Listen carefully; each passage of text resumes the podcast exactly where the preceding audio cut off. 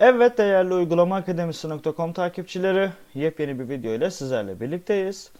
Arkadaşlar bu videomuzda sizlerle e, bizim kanalda da daha öncesinde anlatımı yapılan adam yumruklama oyununun kurulumunu anlatacağız. www.uygulamaakademisi.com Bir tane oyun videosunda e, bir yorum gelmişti. Bir tane de oyun kurulumu anlatır mısınız dendi. Ben de bu yoruma istinaden e, küçük bir başlangıç da olsa bir tane oyunun kurulumunu sizlerle paylaşacağım. Arkadaşlar program exe dosyası halinde. E, şimdi olayımız şu. Program hiçbir şekilde uygulamalara ya da işte yüklü olan programlara ya da masa üstüne kısa yol olarak gelmiyor. Bir de tabii ki de e, programın kurulumu anladığım kadarıyla Çince. E, arayüzde pek yani kurulum arayüzü pek erişilebilir olmadığı için bunu size anlatmak gereğinde bulundum. Şimdi Streaming Strike 2 eksi 26 bölü 32. buna direkt enter yapıyoruz. Streaming Strike 2 setup iletişim kutusu. D. Seçim kutusu kapalı. W. Düğmesi. Bu W ben bu oyunu nereye kurayım anlamına geliyor. düğmesi. Bu düğmesi next anlamına geliyor ve basıp Basılı. Adres silah 2.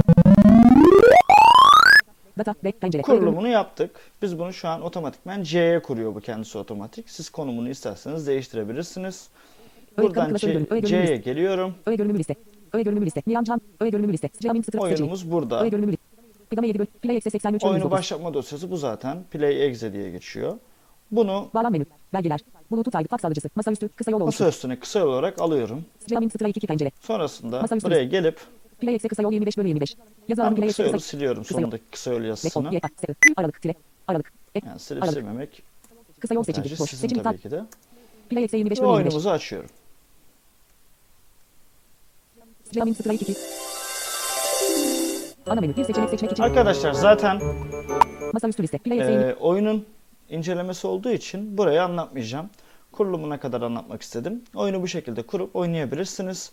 Kaldırmak için de e, C dizinde oluşturduğunuz klasörü ya da oyunu kurarken hangi dizine oluşturduysanız oradaki dosyaları silip e, buradaki masa üstündeki kısa yolu da silebilirsiniz. Sonrasında yine tedbiren AppData'nın içindeki işte roaming klasörlerine bir göz atarsınız. O şekilde oyunu tamamıyla kaldırmış olursunuz.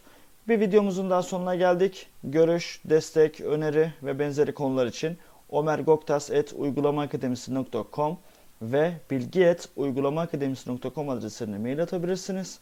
Videomuzu beğenmeyi, paylaşmayı ve kanalımıza abone olmayı unutmayın.